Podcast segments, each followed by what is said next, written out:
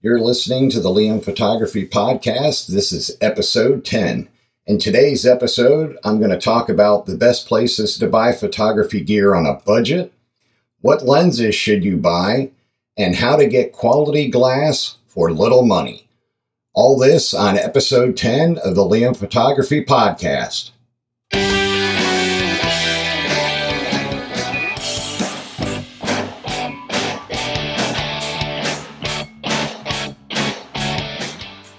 Welcome once again to the Liam Photography Podcast. I'm your host, Liam Douglas, and this is episode 10. I want to thank all of my listeners for subscribing, rating, and reviewing in iTunes, Google Play, Spotify, Stitcher, and any other podcatchers that you might be using. Now, our first subject for this episode of the Liam Photography Podcast is best places to buy photography gear on a budget.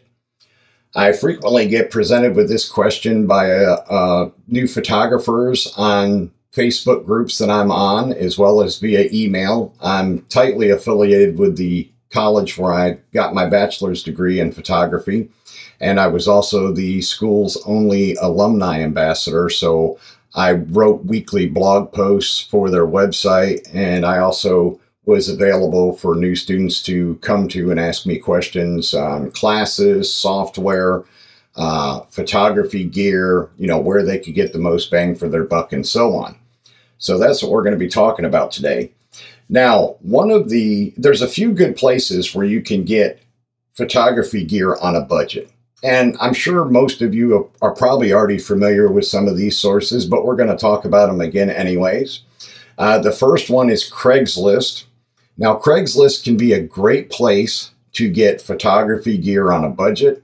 A lot of times you'll see, especially if you live in a larger market like I'm in the Atlanta area, it's not uncommon to do a search on Craigslist for photography gear, even if you narrow down the search to a specific uh, maker, such as Canon, Nikon, Sony, Fuji, whatever the case may be.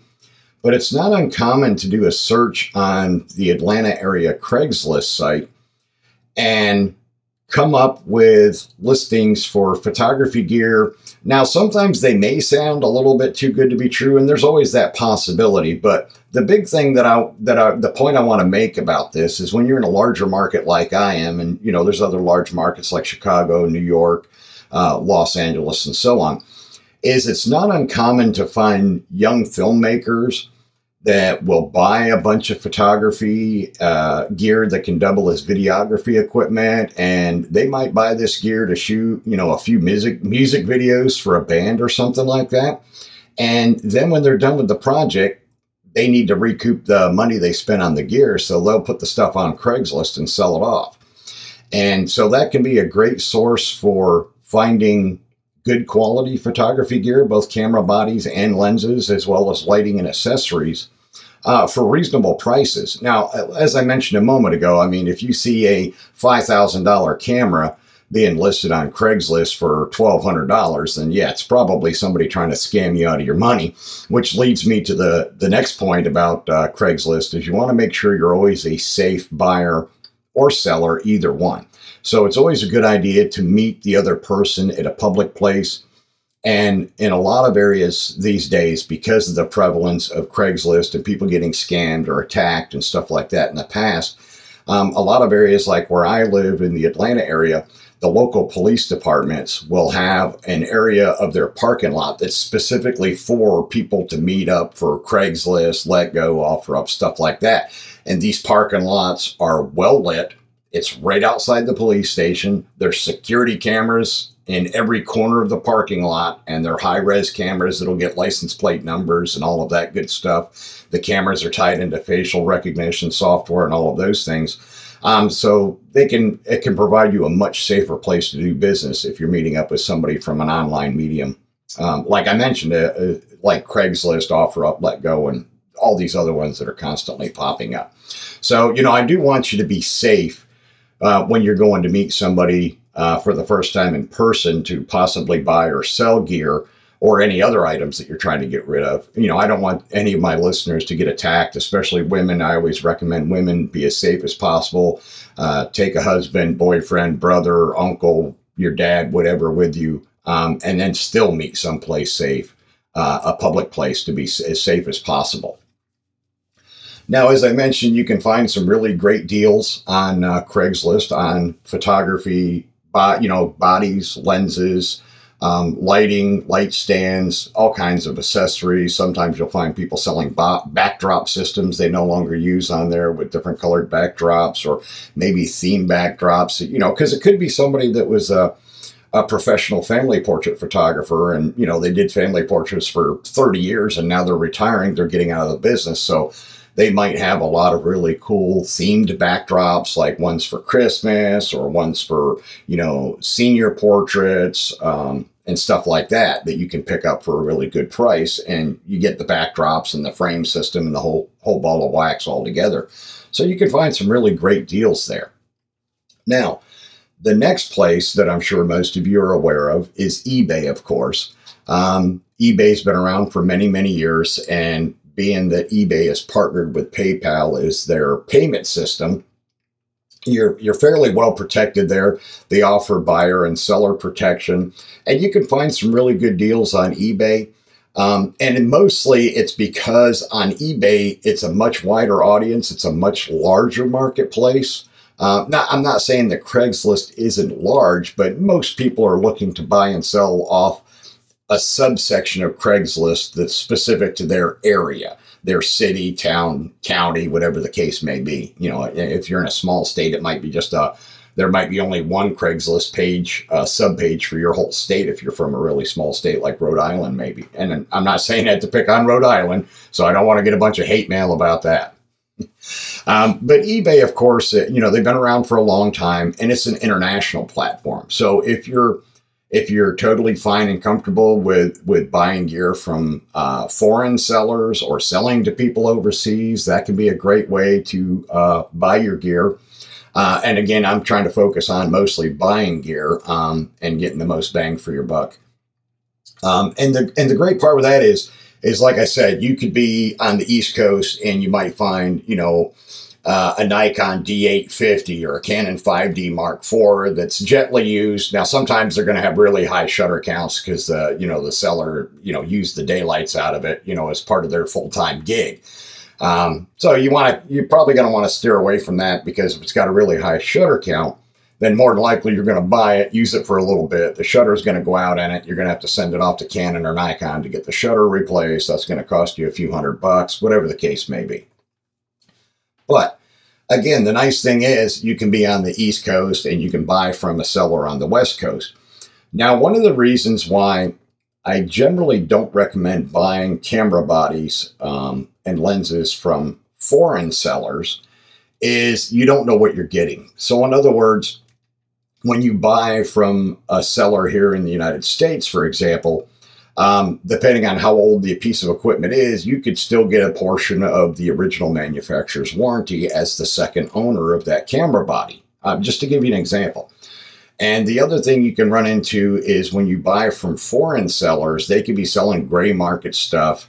Um, now, gray market gear is gear that wasn't originally meant to be sold in the United States market. It was meant to be sold in Australia or Japan or China or wherever on the planet. But basically not here in the US.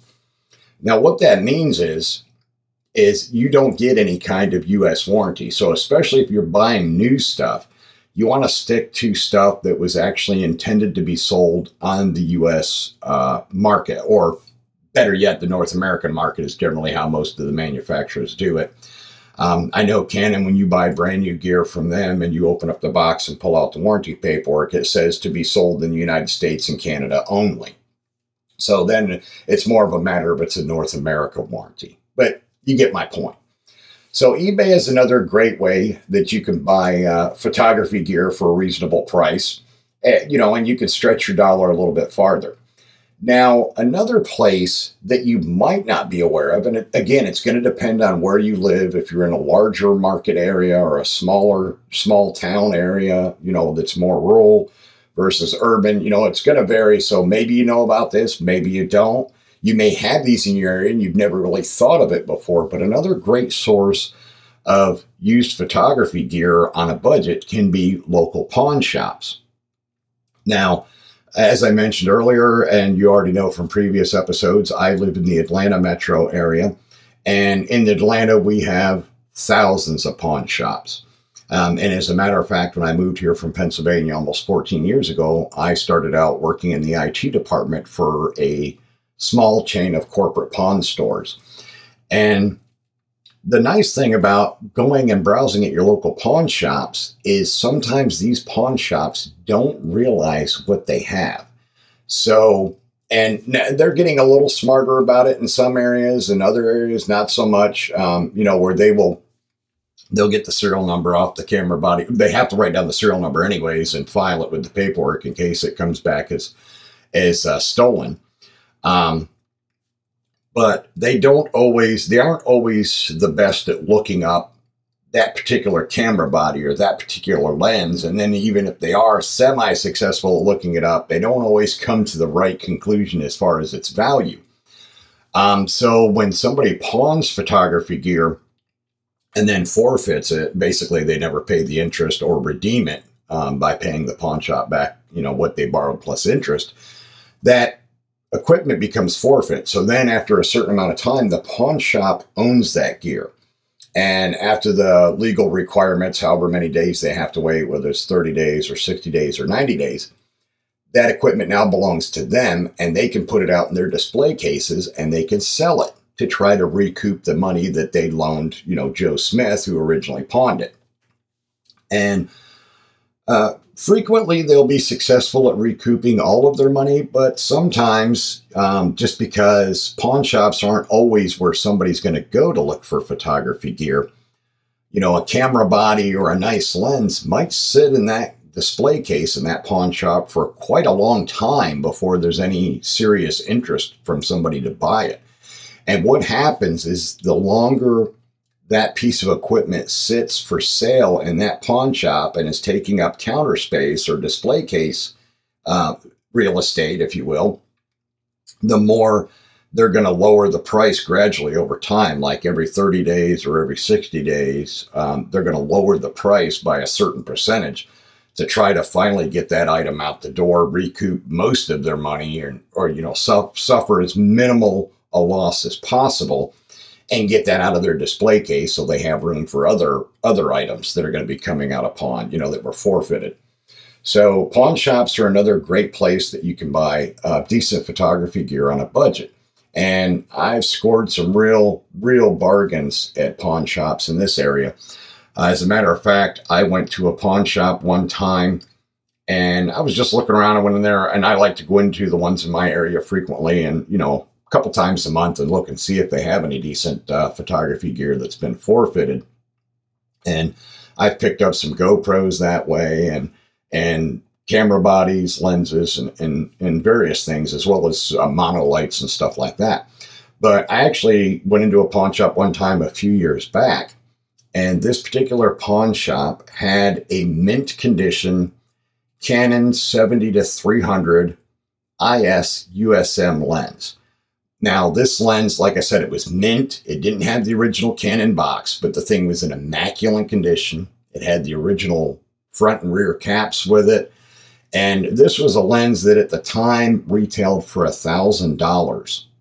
And I picked it up at a pawn shop in mint condition for $200. And I didn't have to worry about it being stolen because, like I said, when pawn shops take things in on pawn, they have to document the item thoroughly, take pictures of it, the whole ball of wax, take down your information, take a picture of you, get your driver's license, all of that. And then they have to send that information off to local law enforcement. And then the police departments will compare the list of items they get from the pawn shop to stolen goods uh, police reports that they have. And if the serial numbers match up, then hey, they just found an item that was stolen you know, two weeks ago during a home invasion or whatever, and now it was pawned at this pawn shop and they can get it back for the victim. So you don't have to worry about that. If it's been in the pawn shop long enough that it has been forfeited, you don't have to worry about it being a stolen item. Um, so you don't have to worry about that. So I got this lens that was a thousand dollar lens. I bought it for two hundred dollars. And it was precisely a combination of the pawn shop didn't realize exactly what kind of lens it was or how valuable it was. and it had sat um, after it was forfeited by the original person that pawned it. It had sat in their display case for like six months, and nobody had bought it. So I came upon it when I walked into the store to browse looking for photo gear one day. And I was like, holy cow, I can't believe they've got one of these lenses mint condition. And they originally had it marked, um, I believe, for like $290 or something like that. And like I said, I buy from some of the stores in the area on a regular basis. So uh, I uh, asked to see it out of the display case and I checked it out and I hooked it up to one of my bodies because I always believe, even when you're buying from like a pawn shop, take your camera body with you, have one of your camera bodies in the car with you, grab it, put the lens on it if it's a lens you're looking to buy, and test the lens right there in the store. Make sure there's no issues with it. So I did that. The lens worked perfectly. The image stabilization was was uh, fantastic. Uh, the lens was still nice and tight when you did your zoom in and zoom out. It didn't make any rattling or any noises. It didn't have a scratch on the glass or any issues of any kind. And uh, I looked at the manager and I said, What's the absolute best price you can give me on this? And he's like, I can let you have it for $200. And I played it cool. I didn't want to let him know. He just he just did me a huge favor. Um, so I paid for it and I took it home and, you know, I scored a great deal and I still have that lens to this day. Um, it's one of the telephoto lenses that my girlfriend Janice currently uses with her uh, Canon cameras. And I've since moved up to the 100 to 400 L Mark II edition. So, but the lens is still being used today and it's still in great shape and it still works beautifully. So there's another avenue, local pawn shops, where you can get a great deal on photography equipment. The next place I want to talk about, and again, this might not be something that you've thought of, are local photography clubs. Now, again, depending on whether you're in a larger population area, like a fairly major city, or a, a decent sized smaller city with a population of like 50,000, or whether you're in a rural area, you know, out in the boonies, you might not have these around. But what has made it easier to find photography clubs is some of the various social media sites, whether it's Facebook, um, and there's a newer one that's called Meetup that's specifically for like clubs and organizations like that. So that can be a great way to locate other photographers in your geographic area. Um, and you can not only you know build relationships with these people go out and do like group photo shoots on a weekend you know like what we call photo walks where you go out and walk around um, say maybe a, a, small country town on a saturday afternoon you know a bunch of you go out together with your cameras and you just walk around the area and, and take pictures of whatever catches your eye so it can not only be photography clubs and meetups can not only be a great source of used gear, but also a great way to meet other photographers in your immediate area and get some networking going on and a little camaraderie and stuff like that. So you definitely don't want to um, not think of that as a possibility of where you can get good used camera gear. Uh, next is another place to consider are your warehouse stores. And I'm talking about like Sam's Club, uh, BJ's, Costco, stores like that. And now you're going to be buying new gear from these stores, but because they are big retail, uh, big warehouse chains, I should say, and they're usually nationwide chains, you know, like Sam's Club and Costco and stuff like that, they are able to buy new photography gear for a much lower price than a smaller retail store because they're buying in bulk.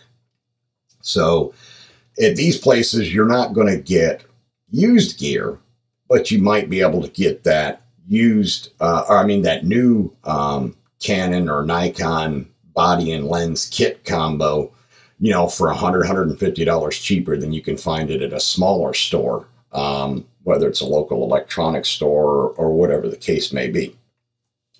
So that's another possibility is that you might be able to get a great deal, deal there and those warehouse stores. Now, the last um, source I want to talk about is another one that most everybody's familiar with in this day and age. I mean, it is 2019. And that, of course, is Amazon.com. Uh, Amazon, again, is a global marketplace, pretty much like eBay. They're massive, and they can also leverage volume buying discounts that other stores can't get. And I know there's going to be people that are going to say, well, Amazon's what's wrong with the world? They're killing the mom and pop businesses. And I agree with that, you know, as far as that goes. But if you're looking to get used gear or new gear, you can find some great deals on Amazon. And a lot of times you might find a new piece of kit that has a rebate that you didn't know about. And you just find it as you're casually browsing Amazon.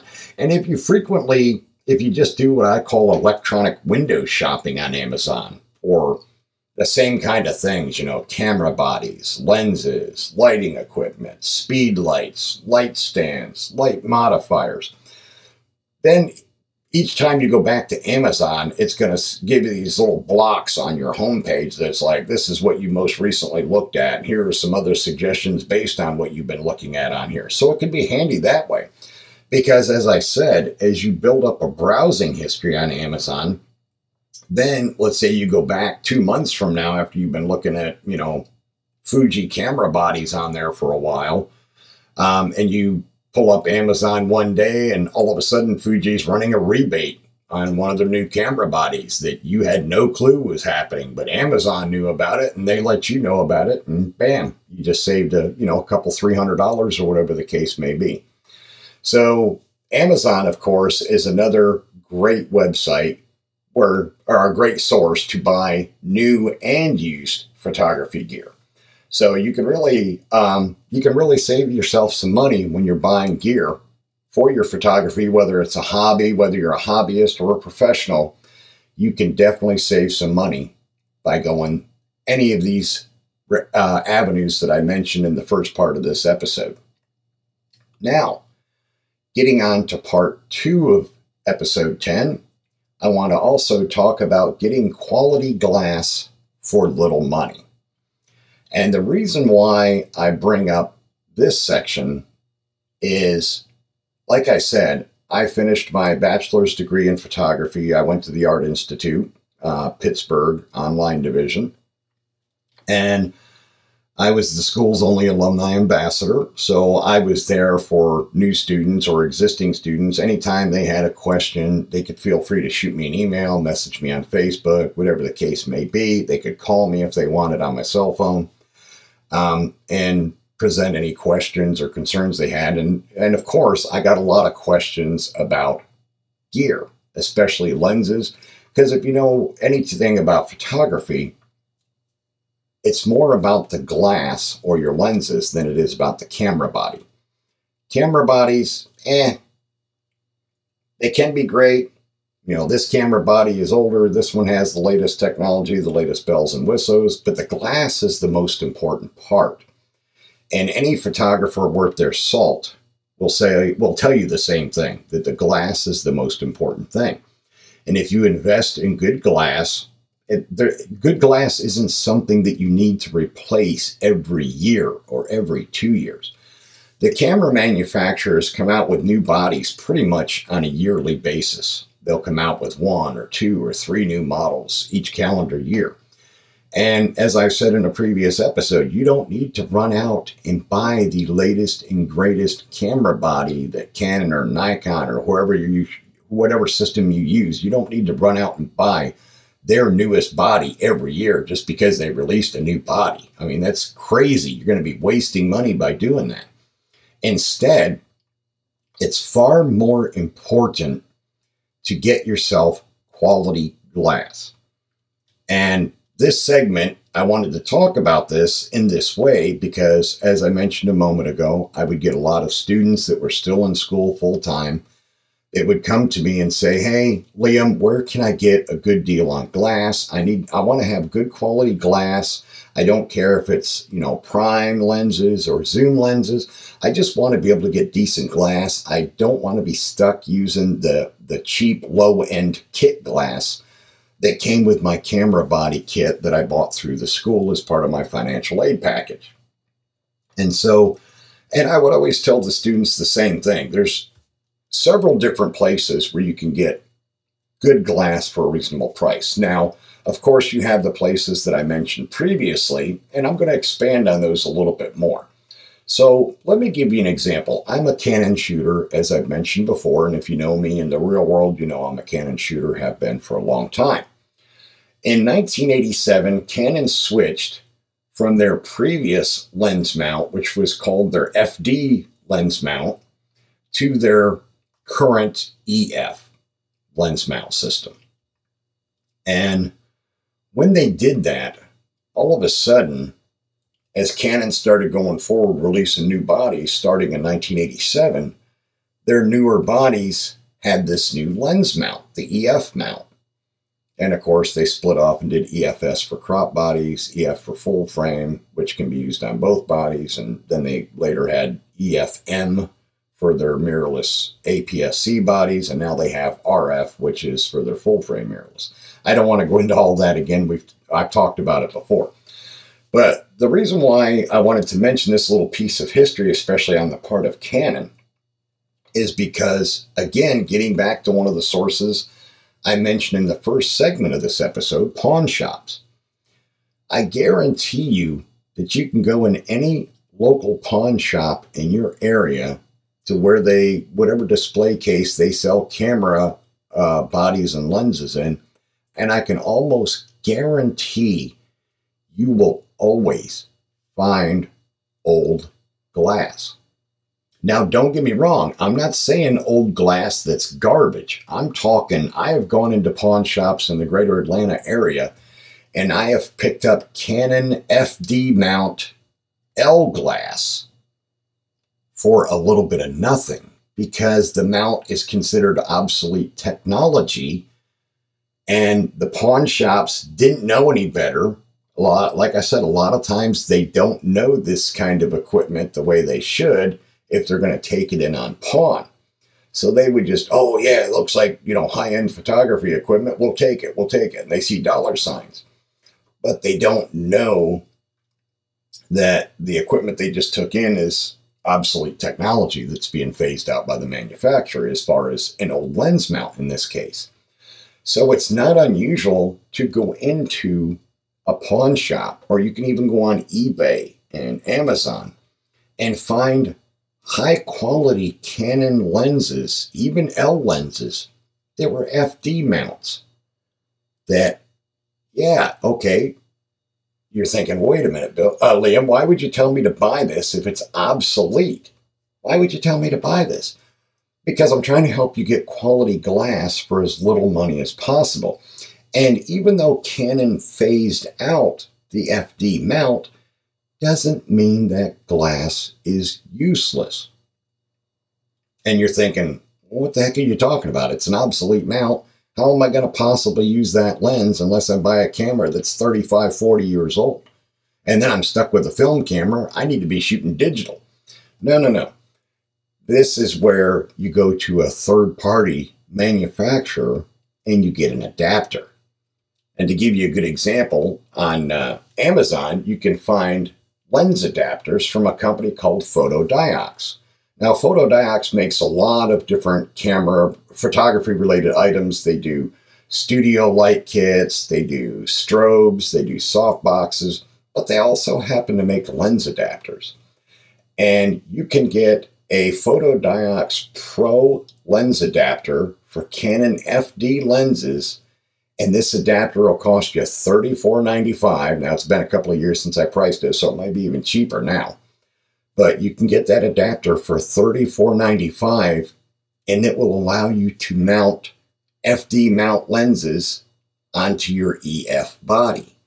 So now you can get yourself a high quality prime lens, let's say a, a old school 50 millimeter, 35 millimeter, you know, 2.8, 1.8, whatever the case may be. And you can buy that lens in a pawn shop that they have not been able to get rid of because it's obsolete technology. And I've personally gone into pawn shops and bought six FD lenses from the same pawn shop in a single transaction and only paid $20, $25 for all six of them.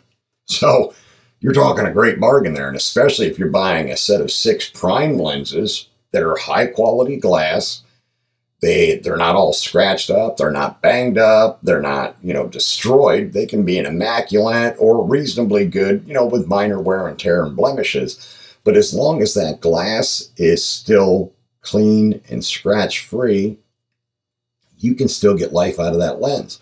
You just need an adapter. So it's not the end of the world. And with that adapter, now the only caveat is with using an adapter like that and you're using a manual lens, your digital body is going to show zero zero for your aperture because it's not going to be able to translate what aperture you're at.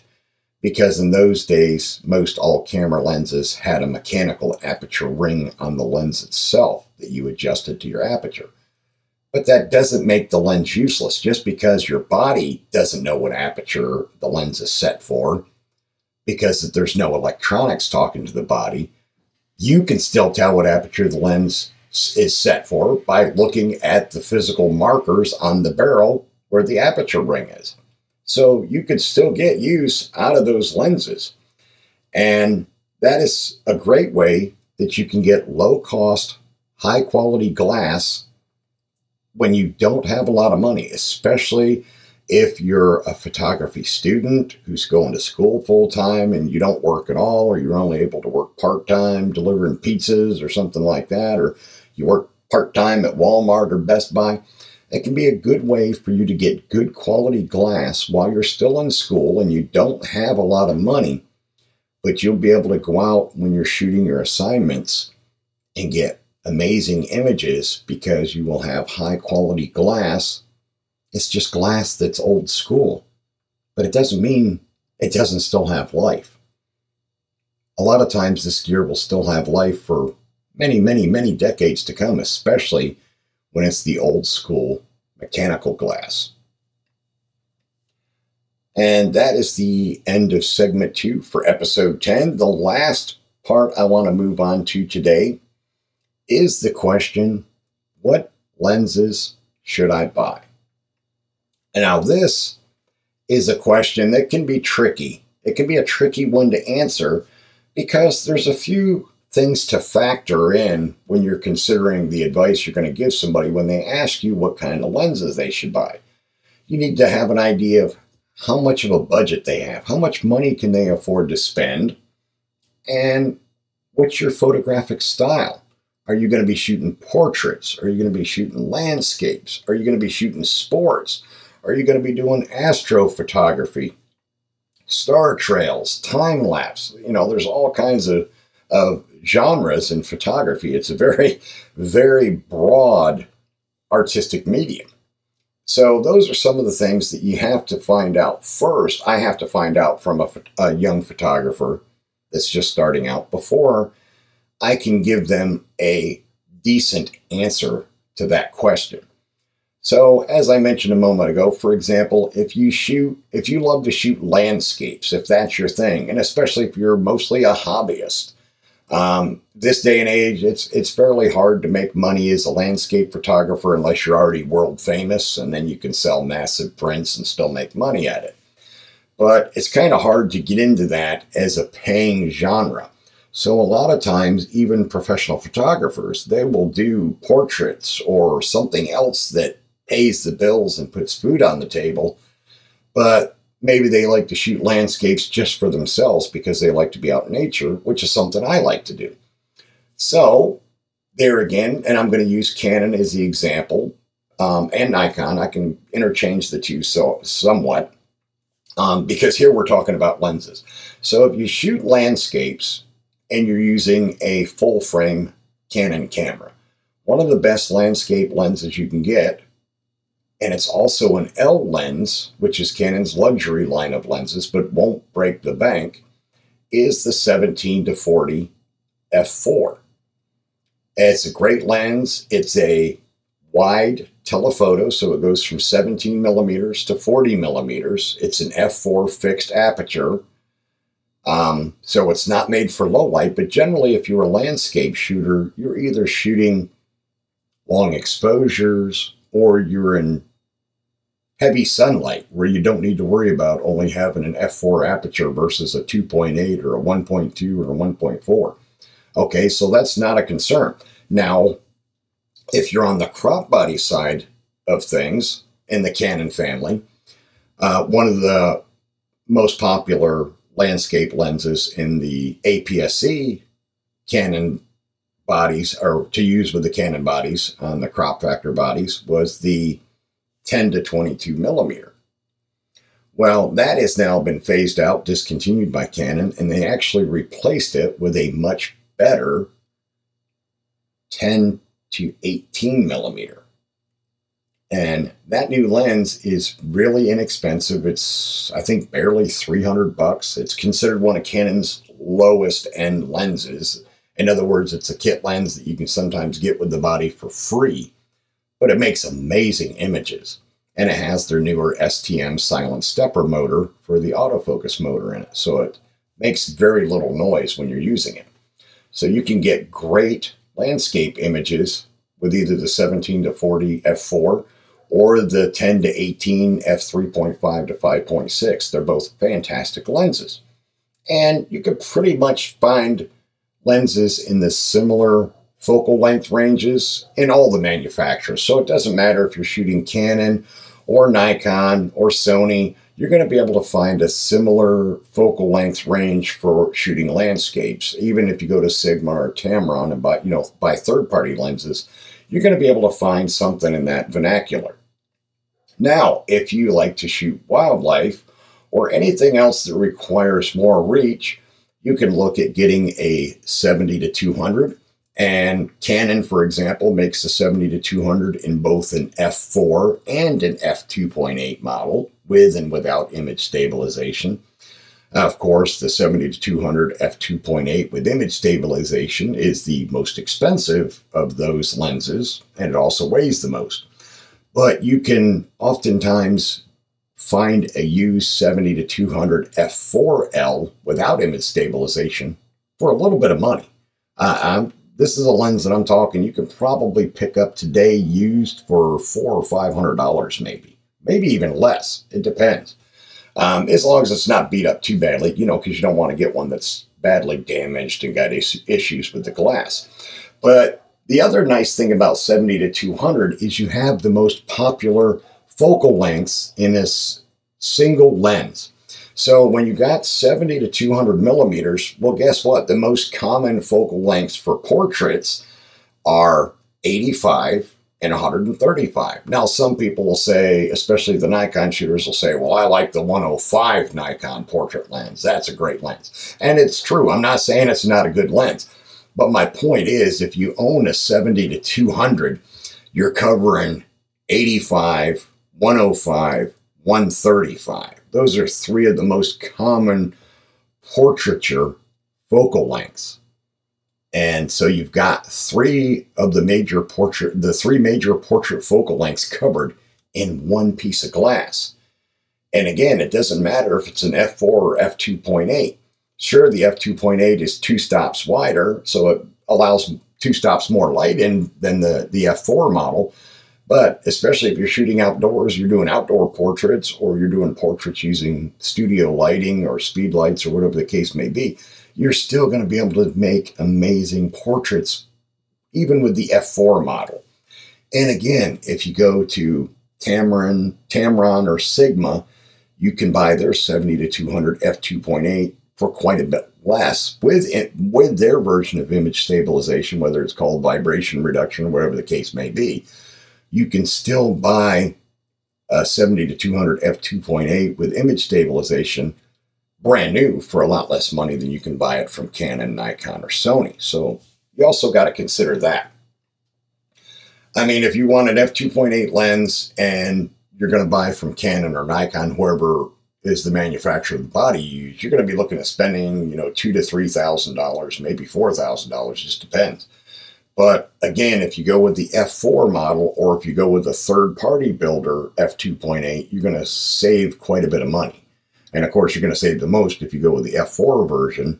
Um, but F2.8, you know, if, if the Canon F2.8 with image stabilization is $2,000 and Tamron is currently selling their 70 to 200 F2.8 with image stabilization G2, which is their latest model, for 1200 bucks, you just saved $800 and you still got a brand new 70 to 200 f2.8. So you definitely got to look at that as well. And now, if you want a little more flexibility, you can go with a couple of other um, telephoto lenses, short, short or medium telephotos. Another extremely popular Canon lens, and my girlfriend absolutely loves this one. Um, I bought this lens a number of years ago, got it for a great deal used, and we recently sent it off to Canon because I'm a CPS Gold member, and I had Canon disassemble the lens, clean the glass because it was starting to get specks inside on the inside of the of the glass that you couldn't clean out. It was starting to show up in her images, so she was getting frustrated. But, anyways, I sent it off to Canon CPS and they tore the lens apart, cleaned the glass, polished it up, replaced the seals and the lens barrel assembly, you know, for the zoom and all that stuff. And she got it back, and the glass is not only crystal clear and like brand new again, but the lens, and don't get me wrong, the lens wasn't worn out to begin with because it hadn't had a tremendous amount of use, even though it's a discontinued model. But she was so happy when we got it back from Canon because it's as tight as a brand new lens now. And I, I told her, I said, look, you're going to get another 20 years use out of this lens easily now that Canon's cleaned it and, and basically rebuilt it for us. And, you know, with my discount as a CPS member, it cost me less than 90 bucks to get this lens, which at one time brand new sold for I don't know 500 bucks because it's one of their USM gold lenses uh, with image stabilization. You know, it sold for five, six, seven hundred dollars at one time, whatever the case may be. I got it originally a few years ago for less than 200 bucks, and I spent less than 90 to get it rebuilt, and she'll be able to continue enjoying that lens for another 20 years. So that's another thing to consider. now, if you're going to be mostly a portrait photographer. Then, as I mentioned earlier, there's specific lenses in the prime category. And what I mean by prime are lenses that are a fixed focal length. They don't have zoom. It's the same focal length all the time. Then there's going to be certain lenses that you're going to want to buy as a mostly portrait photographer. Now, different people have different opinions on this. Nobody's right, nobody's wrong. It's whatever works for you gets you the look or feel that you want and makes your clients happy. Um, and the reason why I say that is because, as I mentioned a little bit ago, um, 85 millimeters, 105 millimeters, 135 millimeters are common portrait focal lengths. And in the Canon world, Canon has a 135 millimeter f2L portrait lens. That's a fantastic lens. I've got that lens. Oh, it makes beautiful portraits and it's got a bit of a reach to it. So you can stand back from your subject and get a nice tight shot of them and fantastic bokeh in the background with the f2 aperture. So that's a fantastic lens. Um, but some photographers, they like to shoot their portraits at 50 millimeters. And no matter who the manufacturer is, again, most manufacturers will have more than one version of the 50 millimeter lens. So again, in the world of Canon, which is what I shoot, Canon currently makes, well, actually now I should say they officially now make four 50 millimeter lenses. And I'm going to explain here. So you have the 50 millimeter lens that maybe you've heard of before. It's called the Nifty 50 or the Plastic Fantastic. This is Canon's least expensive 50 millimeter prime lens. It's mostly plastic. It's like one of the inexpensive kit lenses. It's an f1.8, so it's got a really wide aperture, so it's great for low light situations. And it does make really, really good images. And it's a lens that you can buy brand new for like 120 bucks or something like that. Then their next 50 millimeter lens up from that one is one I had a number of years ago, which is their 50 millimeter 1.4 USM. So this is one of their Canon's gold band lenses. And if you're familiar with Canon's lenses at all, Canon basically has silver is their low end lenses, anything with a silver band. If it's got a gold band, it's their medium range lenses as far as build quality and price and cost and all of that. And then L, of course, is Canon's luxury lenses, and they're the ones that people are familiar with that have the bright red ring around them. So, the EF 50 millimeter 1.4 is one of their USM lenses. So, it's a gold band. New, the lens will run you probably around 325 to maybe $350, although I'm pretty sure you can find it um, regularly on Amazon for maybe even as low as 300 bucks, or maybe you know just a little bit under 300 bucks uh, today. But that is a great 50 millimeter lens, and a lot of people like to use, as I mentioned a moment ago, 50 millimeters for portraits. Um, especially if you like to also do street photography. Uh, 35 millimeter and 50 millimeter are very popular prime lenses for street photographers. So now you have the 50 millimeter 1.4. Uh, I know it's only 0.4 wider aperture, but that can make a lot of difference. And you're going to get even more deliciously creamy bokeh background blur. So then from there, you had the Canon 50 millimeter 1.4 or 1.2, excuse me, 1.2L. And Canon has made that lens for quite a long time. I've got that one. It's a great lens. Um, and some people complain that it's not sharp enough, it's not tack sharp, or that it has slight chromatic aberrations. And I don't have that with mine, so I'm thinking it's possible maybe, even though Canon hasn't released a second generation or a second or a Mark II of this lens, that maybe over the years, because they've been making it for so long, maybe they made little tweaks to um, later production runs of the lens, but they didn't change it enough or mo- or, or replace enough of the uh, glass elements to call it a Mark II version. But it was more refined than the original production run that maybe had some of these issues because I don't seem to have those issues with mine. But so then you had the 50 millimeter 1.2L, the EF mount, which is what I have. And now, because Canon has recently gotten into the world of full frame mirrorless cameras, they've actually released an RF 50 millimeter 1.2L. And the reviews are that it's a phenomenal lens. And it does look like a fantastic lens. It's the, the luxury line, so the build quality is excellent. But it's also got what I mentioned in one of my earlier episodes a ridiculously high price tag. So you can go on Amazon and, or even on Canon's website and you can buy a brand new EF 50 millimeter 1.2L for $12.99, $1,300. And you can buy them used for $800, $900 frequently. Um, but their new RF 50 millimeter 1.2L, which is the same mount diameter, the RF and the EF are the same mount diameter. Um, but it has, a, of course, the RF version has a control ring, and it's got maybe a new glass, a, a new set of glass elements they came out with. But to me, that doesn't denote the $1,000 higher price. So yeah, you're you're not hallucinating. You heard me correctly. The EF 50 millimeter 1.2L brand new is $1299, $1,300. And the RF 50 millimeter 1.2L is $2,300. That's a major jump in price right there. But again, there you go. So, as I mentioned uh, briefly a, a, little bit ago, um, Canon now technically has four 50 millimeter lenses.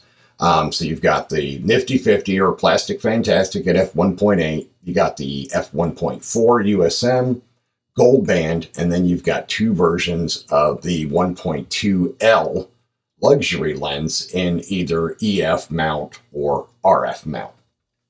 So, and it's the same with all of your other manufacturers Nikon, you know, Sony, Fuji, and most all the manufacturers offer like a low cost f1.8 50 millimeter lens, and then they also have a, a 1.4 or a 1.2 more expensive, better quality model that has better lens elements, you know, better glass in it, and better coating, and all of that good stuff.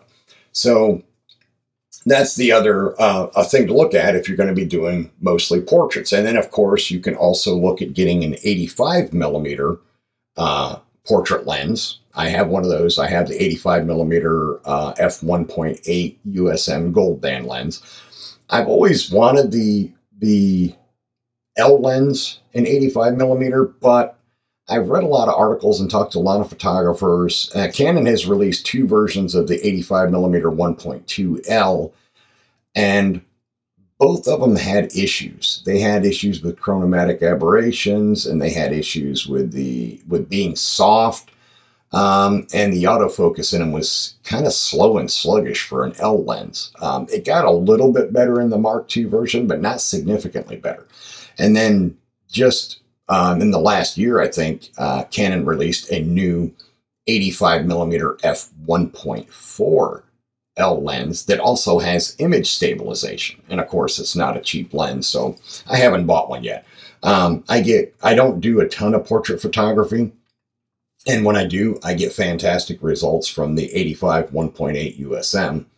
And I've even had other photographers tell me, you know, hey, to be honest, for the amount of money you spent, you can't get a better lens than the 85 1.8 USM. So I've stuck with that one. So I've got that one, and then I've got the the 135 millimeter f2l. And as I said uh, a little bit ago, a little bit earlier in this segment, um, a lot of Nikon shooters like to use the 105 millimeter f1.4 G, I think it is lens. If I remember it, it has the G designation to it. And so that's an extremely popular portrait lens that has a little bit of reach um, for Nikon shooters. So there are a lot of different things to consider. Like I said, uh, mostly what your photographic style is and what you want to shoot are going to be the biggest determining factors in what lenses I or anybody else can recommend that you buy. So keep that in mind the next time you know you reach out to somebody like myself or or any other photographer or, or any of your photography professors if you're in school to get your photography degree or certificate keep that in mind you know before you bring up that that pose that question to them and like i said earlier feel free to reach out to me you can reach out to me um, i'm on facebook under liam photography podcast uh, facebook group um, I also have the website liamphotography.com, so you can comment on there uh, or contact me via the podcast website. And you can also find me on Twitter and Instagram uh, at liamphotoatl. So uh, don't be shy. Feel free to, to shoot me a message and and ask me for recommendations on lenses. But as I you know as I said, keep in mind that you want to have an idea of what your style is going to be, or maybe you want to shoot a little bit in two or three different styles or genres, whether it's landscape and portrait and then astrophotography, you know, or maybe you just want to do landscapes and portraits, or you want to do portraits and um, product photography in a studio. Um, keep those things in mind um, when you reach out to me or anybody else to ask uh, for lens recommendations, and and myself, and I'm sure most anybody else in the photography community would be happy to answer that question. Just like I said, make sure you keep in mind, you know, have an idea what your style is, what genre you want to you want to specialize in, and what your budget is, and then you'll be able to get a sincere answer um, and good recommendations, whether it's from myself or anybody else that you know that that is in photography, e- either as a profession or as a serious hobbyist. All right, and with that, I'm going to wrap up episode 10 of the Liam Photography Podcast. I want to thank my listeners again for subscribing, rating, and reviewing in iTunes, Google, Spotify, and Stitcher, any other podcatchers you might be using. And again, you can reach out to me uh, via the liamphotographypodcast.com website, as well as listen to past episodes on the website. You can also do a, a search for Liam Photography Podcast Facebook group on Facebook and request to join. You do have to answer a question in order to join, but the question is a simple one. You just have to know the first name of the host, which is me, Liam Douglas. so it's fairly easy to uh, join that that private group. And I will uh, see you next time in episode 11.